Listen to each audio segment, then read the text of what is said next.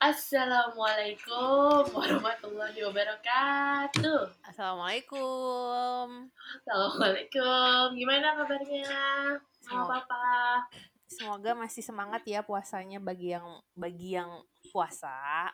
Heeh. Ini kan kita lagi bulan puasa ya. Iya. Hari ini sekarang ya. Betul sekali. Heeh. Nggak lemes kan? Enggak dong, ini semangat sekali. Oh semangat sekali ya Anda. Baik, baik, baik. Ketemu lagi sama kita. Hari ini kita mau membicarakan, mau ngobrol-ngobrol tentang apa nih Bel? Tentang lanjutan dari podcast kita yang kedua.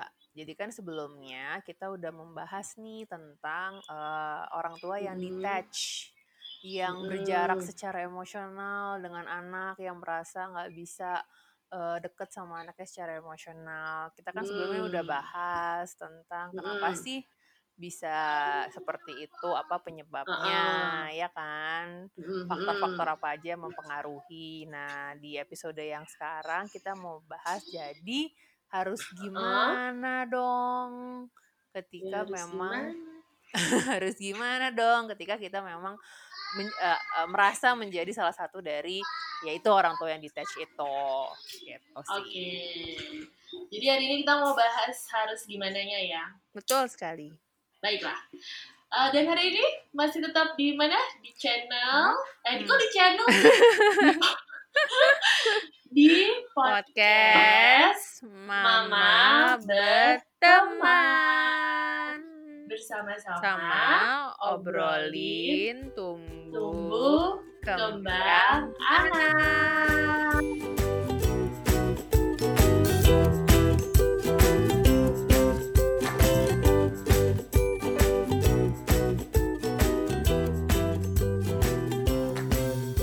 Jadi, jadi silakan Mbak. jadi hari ini kita akan melanjutkan pembahasan lanjutan dari dari podcast kita yang sebelumnya Heeh. kita episode 2 ya.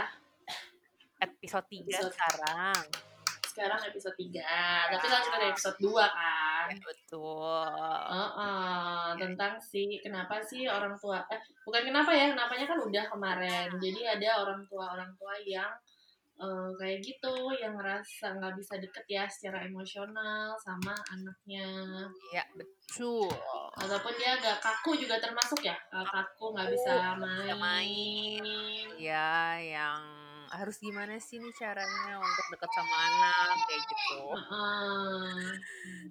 Nah, kalau mungkin kalau mungkin ngebahas sedikit dari episode sebelumnya, Mhm. itu kan sebenarnya ada pengaruhnya juga dari eh, kita bahasnya kemarin kurang lebih empat poin ya. Yang Ya. pertama itu penyebabnya kenapa ada orang tua yang merasa seperti itu.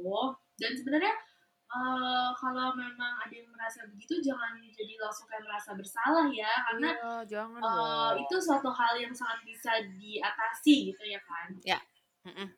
dan Hmm. mungkin nggak ya kamu cie kamu tidak sendirian gitu maksudnya. Ada Hmm, juga pasti orang-orang yang mengalami hal yang sama dan ini pasti juga ada solusinya gitu sih. Iya, benar. Oke. Oke, jadi eh, kemarin yang kita bahas faktor yang pertama yang menyebabkan eh, orang tua seperti itu adalah eh, yang pertama itu Mm-mm. hmm, ini ya apa tuh Oh, emotionally drain. Jadi ya, dia secara emosional kering ya. ya.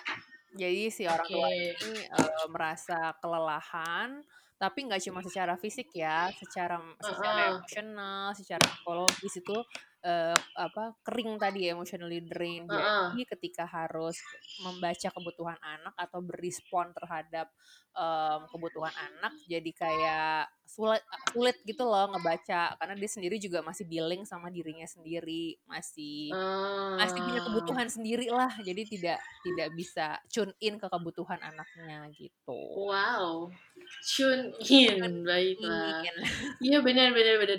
Itu apa ya kata-kata yang sulit ya kita temukan dalam padanan bahasa Indonesia ya. Jadi biasanya kalau kita ngejelasin di ruang konsultasi, di ruang klinik itu kita ya pakai bahasa-bahasa yang kayak gitu kayak misalnya tune in sama emosinya anak terus kayak attunement gitu kan sama hmm. emosinya anak itu hal-hal yang hmm, yang penting buat ada ya. ya. Nah kalau saya nggak ada, hari ini kita mau bahas tuh gimana caranya biar ada gitu. Nah, ya, kalau dari aku sih. Yang pertama dulu, Bu. Yang pertama, baik. Hmm. Yang pertama. Apa tuh?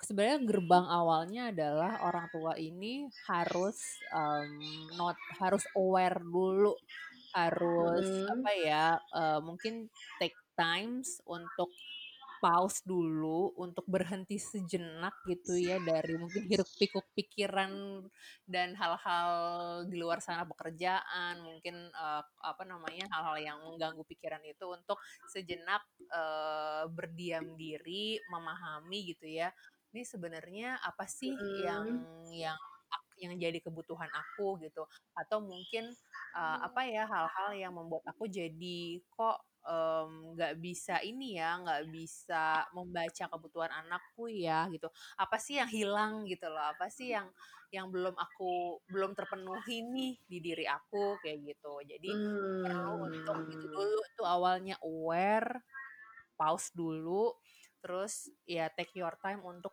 untuk merenung sih intinya. Karena kan kita kan hidup di dunia yang serba terburu-buru ya gak sih? Akhir-akhir ini enggak akhir-akhir ini mm -hmm. dunia yang dari dulu Bo. dulu ya. Sejak oh, oh. semakin maju kayak in ras aja bawaannya gitu kan. Ada bunyi apa ya? Uh. ada Gojek biasa go oh.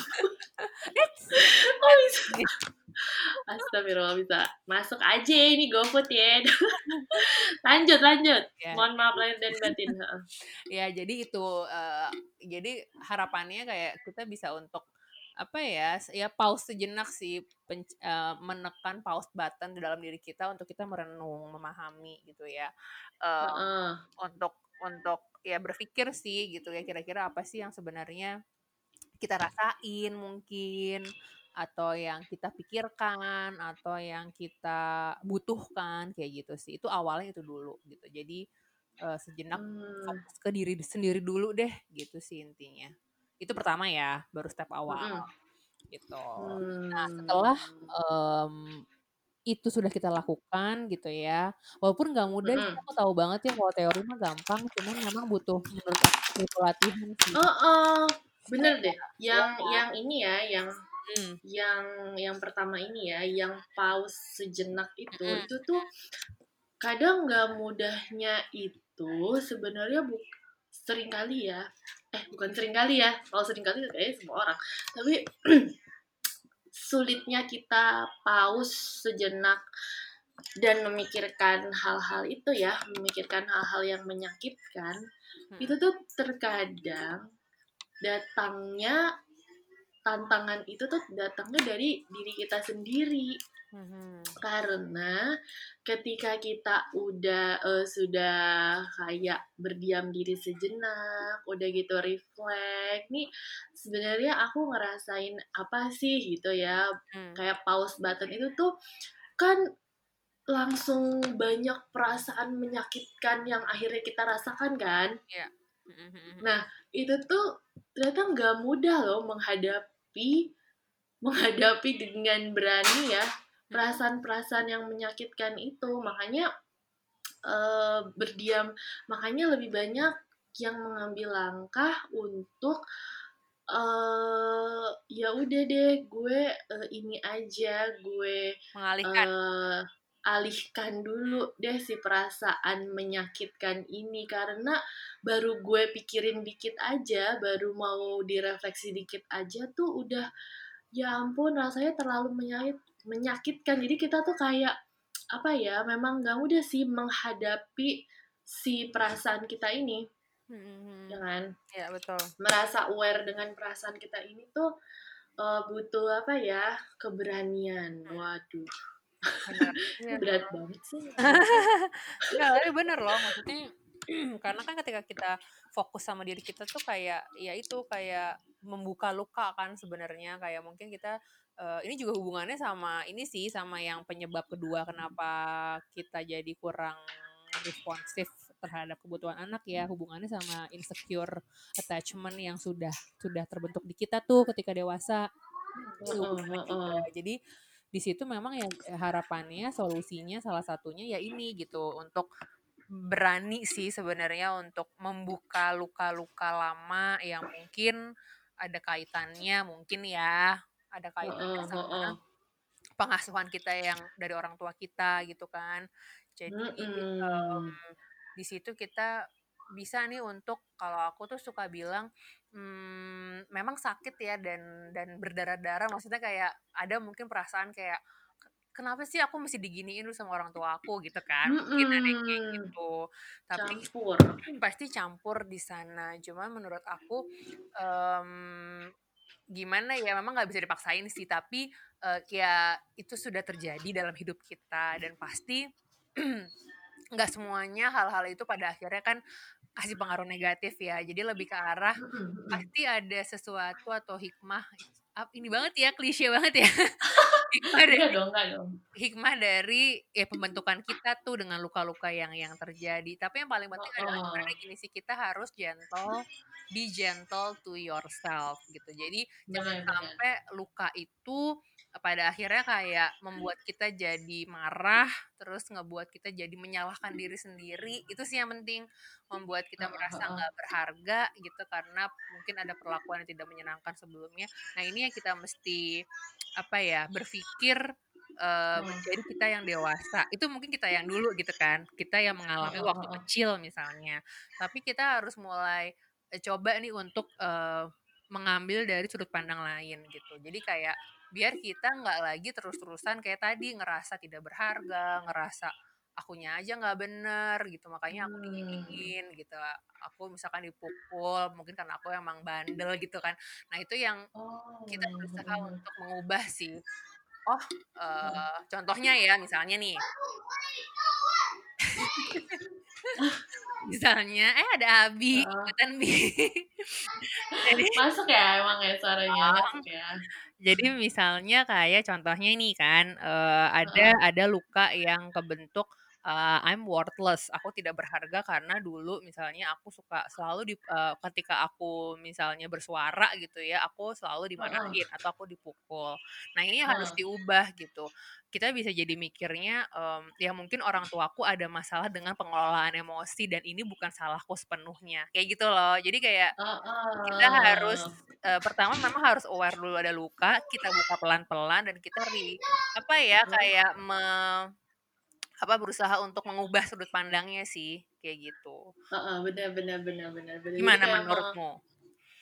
benar jadi kayak emang melakukan switch ya dengan ya. sudut pandang itu walaupun memang uh, itu nggak mudah dan sering kali nggak uh, bisa dilakukan sendiri ya. tuh sering kali dilakukannya harus dengan uh, bersama uh, psikolog. Ya, bantuan profesional. Uh, bantuan profesional psikolog. Karena untuk benar-benar men-switch persepsi kayak uh, misalnya waktu kecil sering dipukul, jadi kan hmm. dia mengembangkan pemahaman bahwa oh aku emang anak yang nggak berharga, emang yang pantas dipukul. Itu kan dia bawa terus kan pandangan ya. itu kayak hmm. aku nggak berharga. Pas kuliah dia jadi kayak dapat nilai jelek oh iya aku emang pantas dapat nilai jelek orang aku emang nggak bisa misalnya kayak gitu kan terus uh, dia bawa lagi pas lagi uh, pas udah nikah dia bawa lagi dia bilang uh, dengan dengan kondisi kayak oh aku emang ibu yang gagal ya. buktinya yeah. satu kak buktinya ini anak aku telat ngomong dan saya kayak gitu kan nah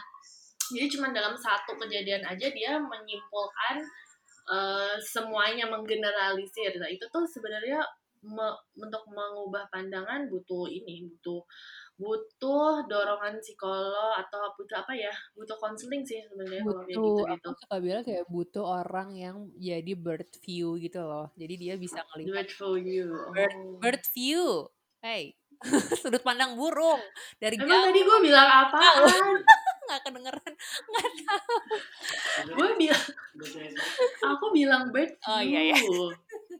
Iya, iya. pandangan burung kan? Iya, iya. ya bird view. Ya jadi kadang-kadang kita butuh itu gitu. Kalau kita karena mungkin terlalu sakit terlalu tadi yang kamu bilang terlalu aduh nggak enak nggak nyaman. Jadi kadang kita butuh orang objektif untuk melihat itu gitu sih Oh, ya ya ya ya ya ya benar betul orang yang objektif untuk melihat itu karena selama berpuluh-puluh tahun pandangan kita udah subjektif kita nggak bisa ngelihat secara objektif lagi ya. Ya, betul sekali.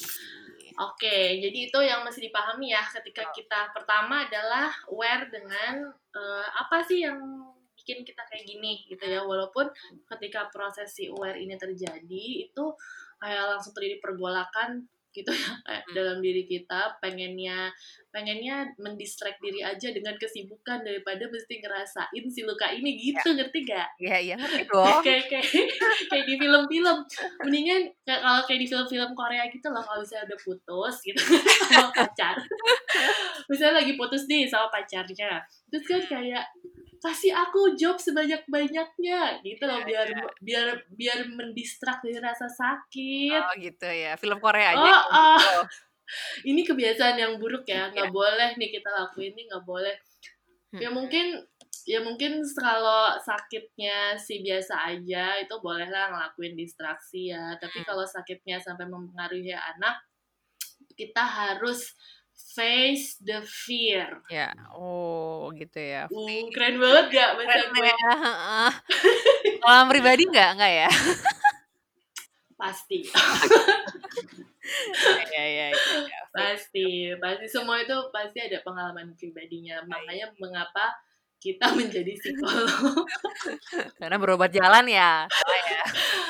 Bukan berobat jalan, oh, karena itu bahasa terlalu kasar. Oh, terlalu kasar. Karena kita, oh, oh karena kita gak sabar mau healing. Iya, iya, betul, betul, betul. Oh, oh. Baik. Lanjut. Lanjut. Itu yang pertama ya, Mama Papa. Hmm, hmm.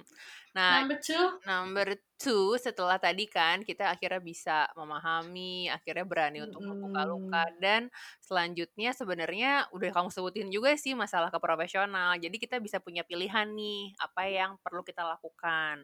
Apakah misalnya self care aja gitu ya? Kayak misalnya mencari ini kira-kira uh, kebutuhan self care aku apa nih biar uh, si emotional emotional draining terisi gitu ya. Bisa bisa lebih oke okay lagi uh, mungkin self care tapi hmm, terkadang self care nggak cukup untuk beberapa orang ya dengan kasus tertentu oh mungkin memang butuh bantuan tadi profesional karena hmm. ya terlalu apa menyakitkan mungkin atau terlalu sulit untuk Bener. dilihat secara objektif nah itu akhirnya butuh ke profesional hmm. dan yang penting juga menurut aku adalah uh, support group itu sih. Jadi kita perlu menyadari juga bahwa mm, ya kita nggak bisa ngelakuin semua sendiri kan. Jadi kita butuh bantuan dari uh, lingkungan tersekitar kita ya bisa pasangan, bisa mungkin orang tua ya mungkin ya atau orang tua gitu atau kakak, adik dan sebagainya. Jadi itu juga penting karena kan sering kali ya itu yang dari pengalaman uh, yang aku temui ya kadang uh, uh, orang tua merasa ini tanggung jawab aku sebagai orang tua jadi aku harus bisa melakukan ini sendiri, aku harus bisa take care anakku sendiri gitu. Aku mampu, tapi sebenarnya dia juga ternyata tadi udah kelelahan. Oh. Jadi it's okay oh. kok untuk kayak tadi kita mengakui oh iya emang capek ya udah deh aku butuh bantuan ya nggak sih kan harusnya kayak gitu itu sih dan memang tantangannya juga ya masalah uh, komunikasi sama pasangan juga sih itu juga jadi dilema ibu-ibu sih kadang-kadang ya nggak sih? Kayak banget banget banget banget. ya kan? Kayak mungkin kadang-kadang pasangannya kurang bisa diajak kerja sama kayak gitu. Uh, uh. itu tuh yang perlu di apa ya ya harus juga kita sadari dan um, ya mengajak pasangan mungkin ya kita harus ya nggak tahu nih harus evaluasi atau harus cari solusi biar komunikasinya lebih bagus biar ya kan ngasuhnya kan ya harus bareng-bareng dong namanya juga anaknya anak berdua ya bukan tiba-tiba melahirkan sendiri kan tanpa ada yang menanam sendiri melahirkan oh iya salah penanaman benihnya nggak sendirian kan gitu. Ya dong. Ya kayak gitu sih kalau dari aku kamu ada tambahan mungkin Uh, ini kita nomor berapa sih? nomor, nomor dua, cuma panjang sekali. Oh iya, nomor dua. Oke. Okay. Um, iya, emang memang masalah self care tadi loh. Kayaknya kamu kan sempat bahas juga tuh kayaknya di apa Oh. Instagram kita Oh. kalau self care itu apa tuh? Nah, self care iya benar benar benar self care. Jadi yang perlu tapi mungkin nanti kita simpan untuk podcast berikutnya ya. Boleh, Karena kalau membahas membahas self care sendiri itu panjang, Mm-mm. tapi pada Iya. intinya yang mau aku sampaikan di sini terkait self care itu adalah self care itu bukanlah sesuatu yang sifatnya journey outside yourself, Uh. ngerti gak? Hmm. Jadi kayak journey outside yourself itu ini sebenarnya aku dapetnya Mm-mm. dari guru kita yang termasyur, masya Allah subhanallah, semoga ilmu dia tuh ini ya bermanfaat terus untuk semua orang. Yaitu guru kita termasyur seorang doctor in psychology yaitu Ibu Lia Budiman. I love you. Aduh, Hai Mbak Lia. Ya, gitu. Kayak dengerin aja Emang, dia. oh, oh, ngapain dia dengerin kita? Kastanya di mana? Gitu ya, baik. ya, oh, oh, kan. Ini eh, ketika aku magang sama dia itu dia selalu bilang kayak gini. Ini self care itu ya Mm-mm. proses eh, healing itu dimulai dari bukan journey outside yourself. Kayak kamu liburan terus kamu ke salon kamu apa. Itu belum tentu jadi self care tapi self care itu adalah ya ini eh, ini gendangnya banget ya. Please ada gendangnya nggak? Uh, jadi self care itu adalah intinya journey inside yourself Hmm. gitu. Maksudnya tuh apa? Jadi self care itu tuh benar-benar perjalanan mengarungi ke dalam diri kamu sendiri. Yang tadi itu kayak eh, apa sih yang yang yang kamu rasain tuh apa? Kamu tuh pernah disakitinnya di mana fear kamu fear rasa takut kamu tuh apa yang terdalam. Em, kayak gitu-gitu. Jadi benar-benar self care itu ya journey inside ourselves karena eh, selama ini banyak orang berpikir ya kayak aku tuh me time-nya harus liburan gitu kan. Tapi suami aku nggak bisa ngasih aku liburan gini gini gini. Aduh. Ya eh, ya itu yang mesti kita balikin lagi ke pemikiran tentang si self care itu tuh apa. Karena sering kali justru pulang liburan tuh malah tambah pusing Oh, ya ya ya ya. Jadi sebenarnya Oh, oh. itu kayak jatuhnya kayak ini ini nggak sih bukan jadi kayak self care tapi kayak nggak tahu sih bener apa nggak kayak malah mm, mengalihkan gitu nggak sih? Jadi kayak Iya, gimana ya? distraksi. Makanya kita bilang distraksi sih nggak apa-apa ya, kadang juga dibutuhkan. Tapi untuk masalah yang kayak gimana dulu, kalau masalahnya kayak udah akut dan kronis gitu, kayaknya distraksi tuh udah nggak Nah, efektif ya. nggak eh, bisa, tapi sem- sementara aja Hmm. gitu. Oke, jadi Nah, apa itu yang perlu dipahami sih sedikit. Ah, ah, ah. Apa tuh apanya? Tuh journey to ourselves jadi kayak gimana maksudnya bahasanya gitu Oh. ih Ya itu journey inside ourselves itu ya kayak tadi sebenarnya lebih memikirkan lagi nih lebih banyak eh, memikirkan apa sih yang bikin aku nih eh, nggak menjadi nggak menjalani hidup secara optimal gitu. apa aja nih pikiran-pikiran negatif yang sering muncul itu apa gitu. Terus rasa sakit rasa sakit yang selama ini aku simpen tuh apa? Ini lebih kayak ke pengalamannya ya rasa sakit pengalaman tuh misalnya waktu kecil tuh aku pernah dibully misalnya kayak gitu. Itu aku ingat sampai sekarang misalnya kayak gitu. Atau waktu kecil tuh aku pernah dipukulin sama bapak aku atau atau sifatnya nggak mesti abuse secara fisik ya mbak kadang ya. orang tua tuh cuman ngomong secara mulut aja tuh udah bisa Verbal. nyakitin loh. Ya ya ya oh, gitu kayak perilaku aja. Kayak untuk orang tua orang tua yang narsistik gitu yang punya kepribadian narsistik kan pasti.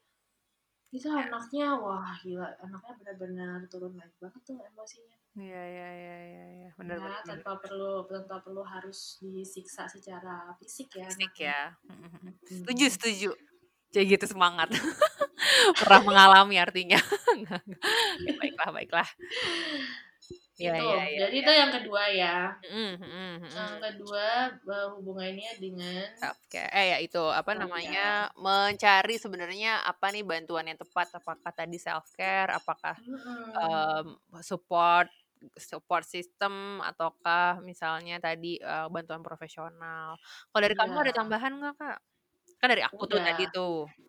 Udah itu aja. Itu aja? Tapi, eee, oh enggak yang terakhir aku ada tambahan, yang terakhir ini ya sebelum kita selesai mungkin podcast-nya ya kan, karena sedikit lagi waktunya.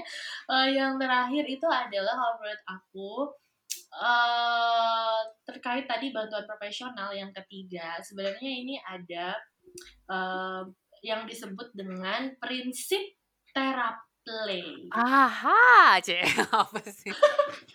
Jadi di sekali. prinsip teraplay ini memang kalau, eee, berkaitan dengan masalah-masalah yang ada hubungannya dengan attachment kita pada anak Ya. dan attachment kita di masa lalu sama orang tua kita. Betul.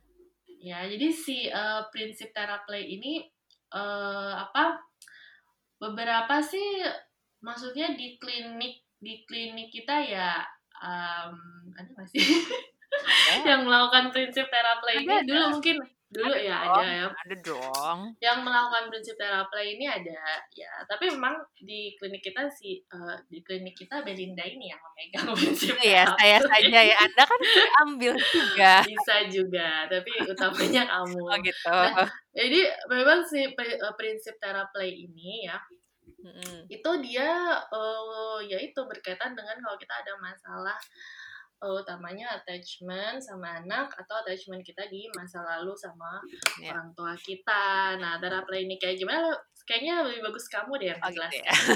Ya Jangan intinya lupa jangan lupa kata-kata prinsip teraplay ya. Oke, ya prinsip teraplay.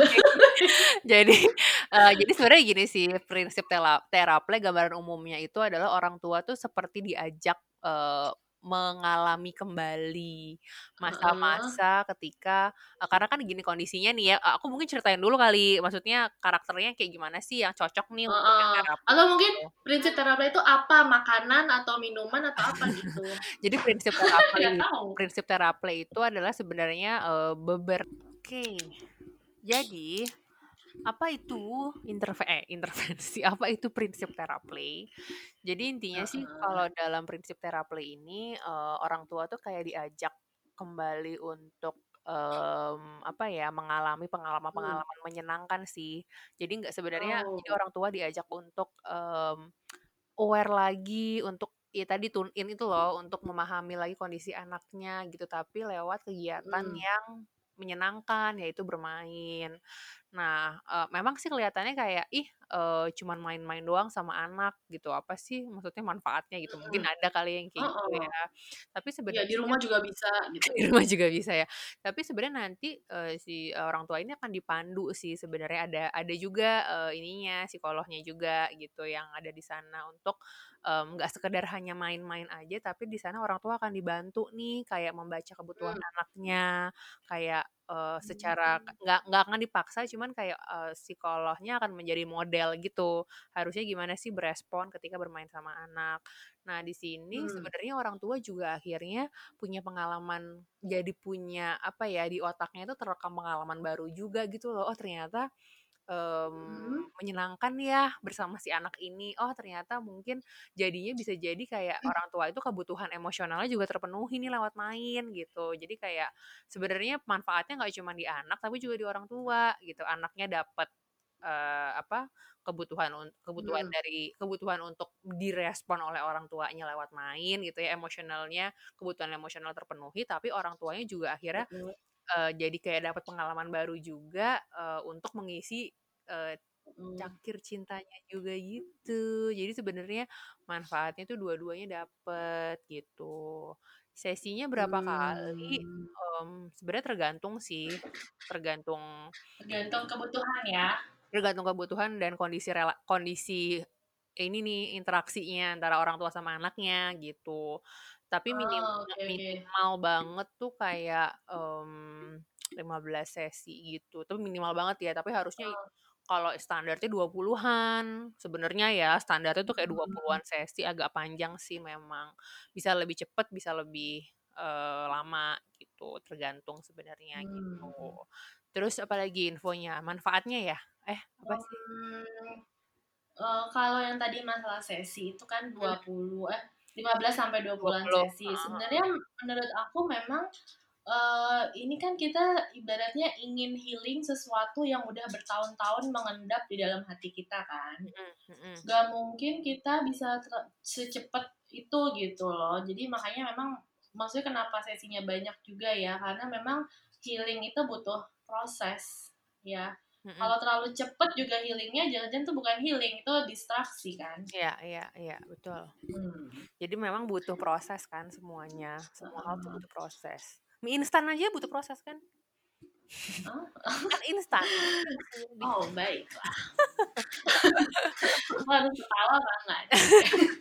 Ketawa dong biar aku seneng. Lanjut lanjut, ini Iya. apa, mmm, manfaatnya udah kayaknya tadi Manfaatnya udah terus Atau belum ya? buat siapa kali ya, ditujukan buat siapa?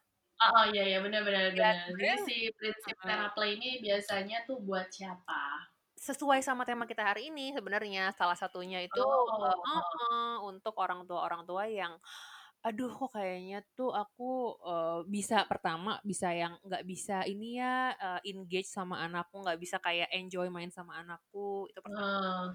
Bisa jadi Enjoy dan chill ya? and chill ya. Jadi di situ nanti kan pelan-pelan orang tua akan berproses tuh bersama-sama, itu pertama kemungkinan. Yang kedua bisa juga orang tua yang karakternya nih, justru nggak pede jadi orang tua. Jadi kayak susah ngasih Oh. batasan, susah kasih, apa namanya, eee, instruksi atau arahan yang ajak buat anak-anaknya gitu. Karena kadang-kadang sebenarnya anak tuh kayak Heeh. kesannya kayak ngelawan atau nggak nurut, bukan karena mau ngelawan, tapi karena dia merasa, "Kok orang tuaku tuh kayak nggak jelas banget sih?" Gitu, kayak nggak bisa ngasih panduan ke aku. Makanya dia kayak, "Ya udah deh aku ambil kontrol aja," gitu. Makanya kesannya jadi ngelawan. Nah itu bisa jadi untuk bisa juga untuk orang tua yang kayak gitu. Jadi kalau dari sisi pandang Mmm. orang sudut pandang orang tua ya, bisa di dua kemungkinan itu. Kalau di anaknya sih biasanya masalah-masalahnya yang bisa ditangani, mmm, kebanyakan memang yang ya apa, kita bilangnya internalizing behavior Oh, apa itu? oke. Anak yang Gimana? ya yang masalahnya itu ke ke internal, jadi kayak misalkan cemas, malu, takut, kayak gitu, yang nggak Heeh. pede, kayak Mmm. gitu. Tapi juga sebenarnya ada juga sih penelitiannya, eee, untuk anak-anak yang externalizing behavior, yang kayak melawan, agresif, kayak gitu. Jadi bisa Heeh. mendukung sebenarnya untuk dua-duanya sih, kalau untuk prinsip Heeh heeh TeraPlay heeh. ini, gitu. Oh, memang tergantung kalau di klinik kita itu tergantung dari si inti masalahnya Ya, apa, baru betul. nanti kita akan, eee, kita akan kasih intervensi sesuai inti masalahnya itu Ya, betul betul. Intinya sih kalau di Mhm. kalau di prinsip TeraPlay itu lebih ke relasinya yang bermasalah, akhirnya muncul keluhan-keluhan gitu sih. Relasi antara orang tua Mmm. sama anak ya, termasuk tadi orang tua yang detach itu kan juga sebenarnya kan masalah relasi antara orang tua sama anak kan, kayak gitu. Heeh, jadi ya kalau memang inti masalahnya adalah di relasi, jadi relasinya itu yang kita Betul. benerin ya, si Ya. akarnya itu, Mhm. bukan cuman bukan cuman perilaku yang kelihatannya aja. Karena kalau perilaku yang kelihatannya aja dibenerin, itu pasti nanti bakalan balik lagi heeh, balik lagi balik lagi, kayak, "Kok ini nggak bekerja sih? Kok, Ya.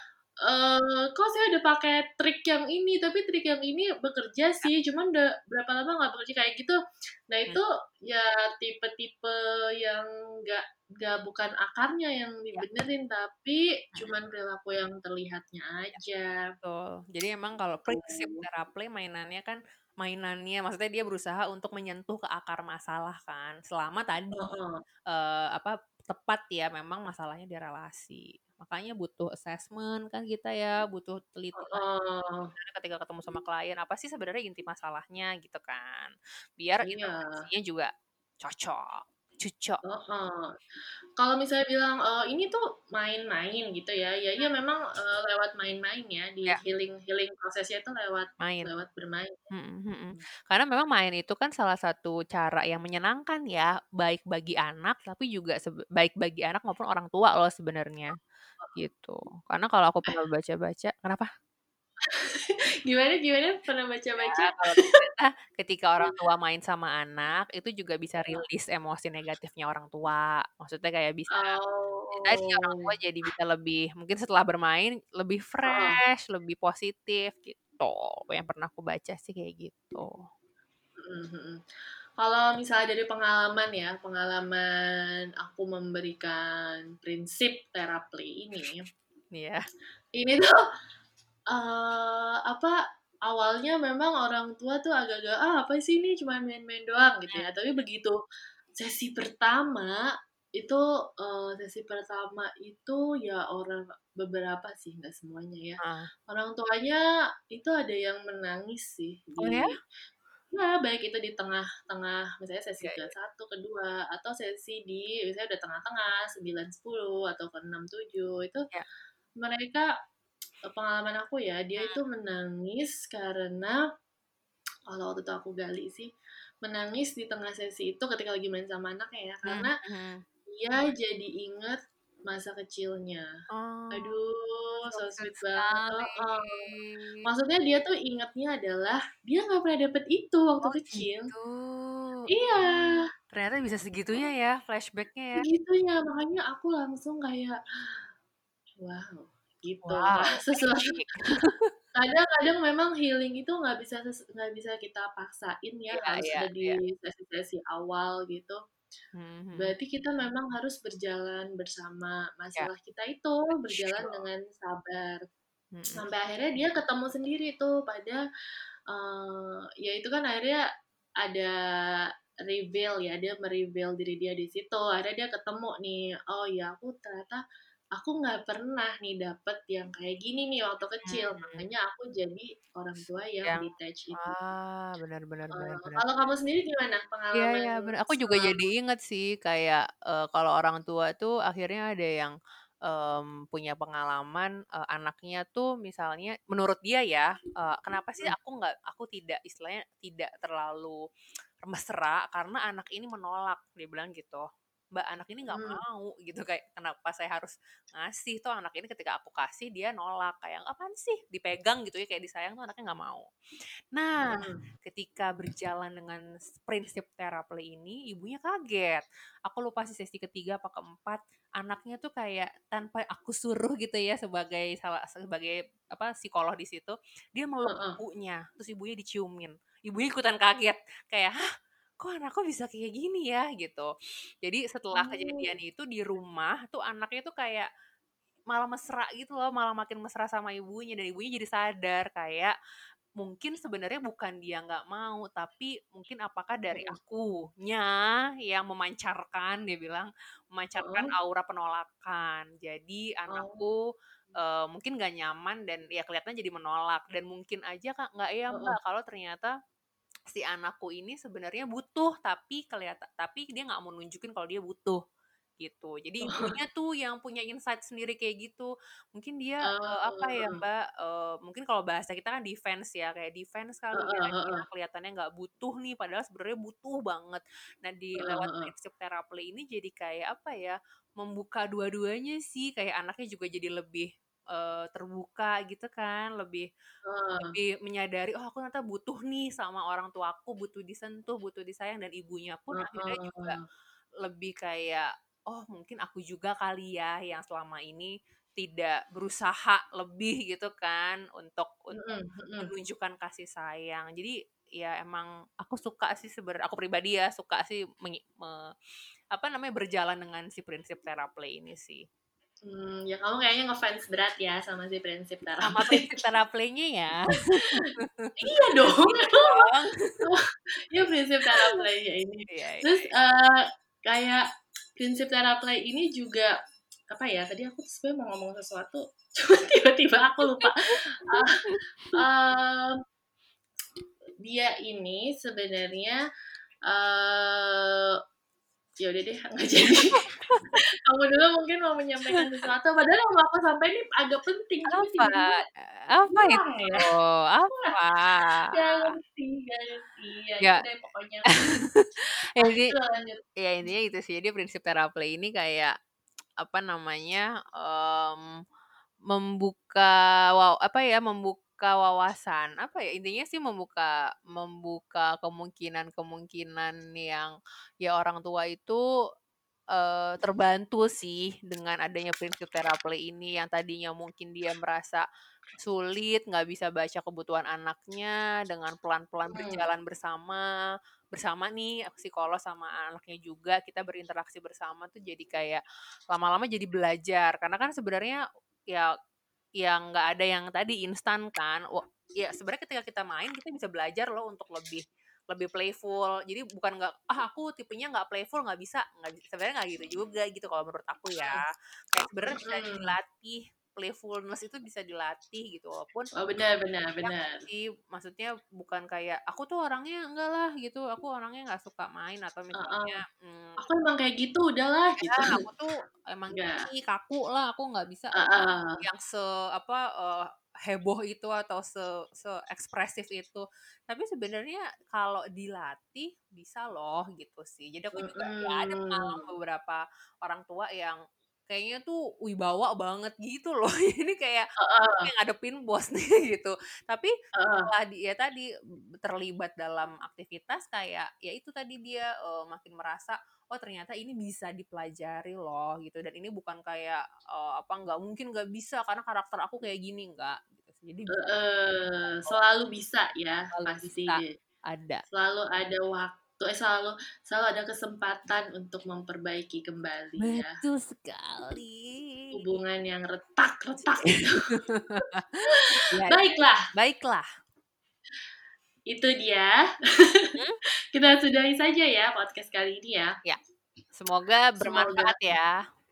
Uh, semoga apa yang kita obrol ini bermanfaat dan ya mungkin bisa kalau misalnya ada yang sama jadi bisa punya insight oh ternyata eh, ada loh peru- apa bisa berubah itu tuh bisa gitu. Help is available Mm-mm. gitu ya. Ya perubahan itu mungkin. Nggak ada yang nggak perubahan itu mungkin. mungkin. Hmm, hmm. ya oke. Oke oke. kalau begitu oke. terima kasih Terima sudah mendengarkan kita berdua ya bercuap-cuap curhat colongan. Insya Allah nanti podcast berikutnya Dokter Adila bisa ikutan Iya, ya amin. Eh, amin. Dokter Adila katanya mau bahas tentang apa nanti deh kita lihat. Hmm. oke kalau gitu terima kasih semuanya. Ya, sampai jumpa lagi sampai jumpa. di podcast Mama Mama berteman. Berteman sama-sama obrolin, obrolin tumbuh, kembang, anak. Bye.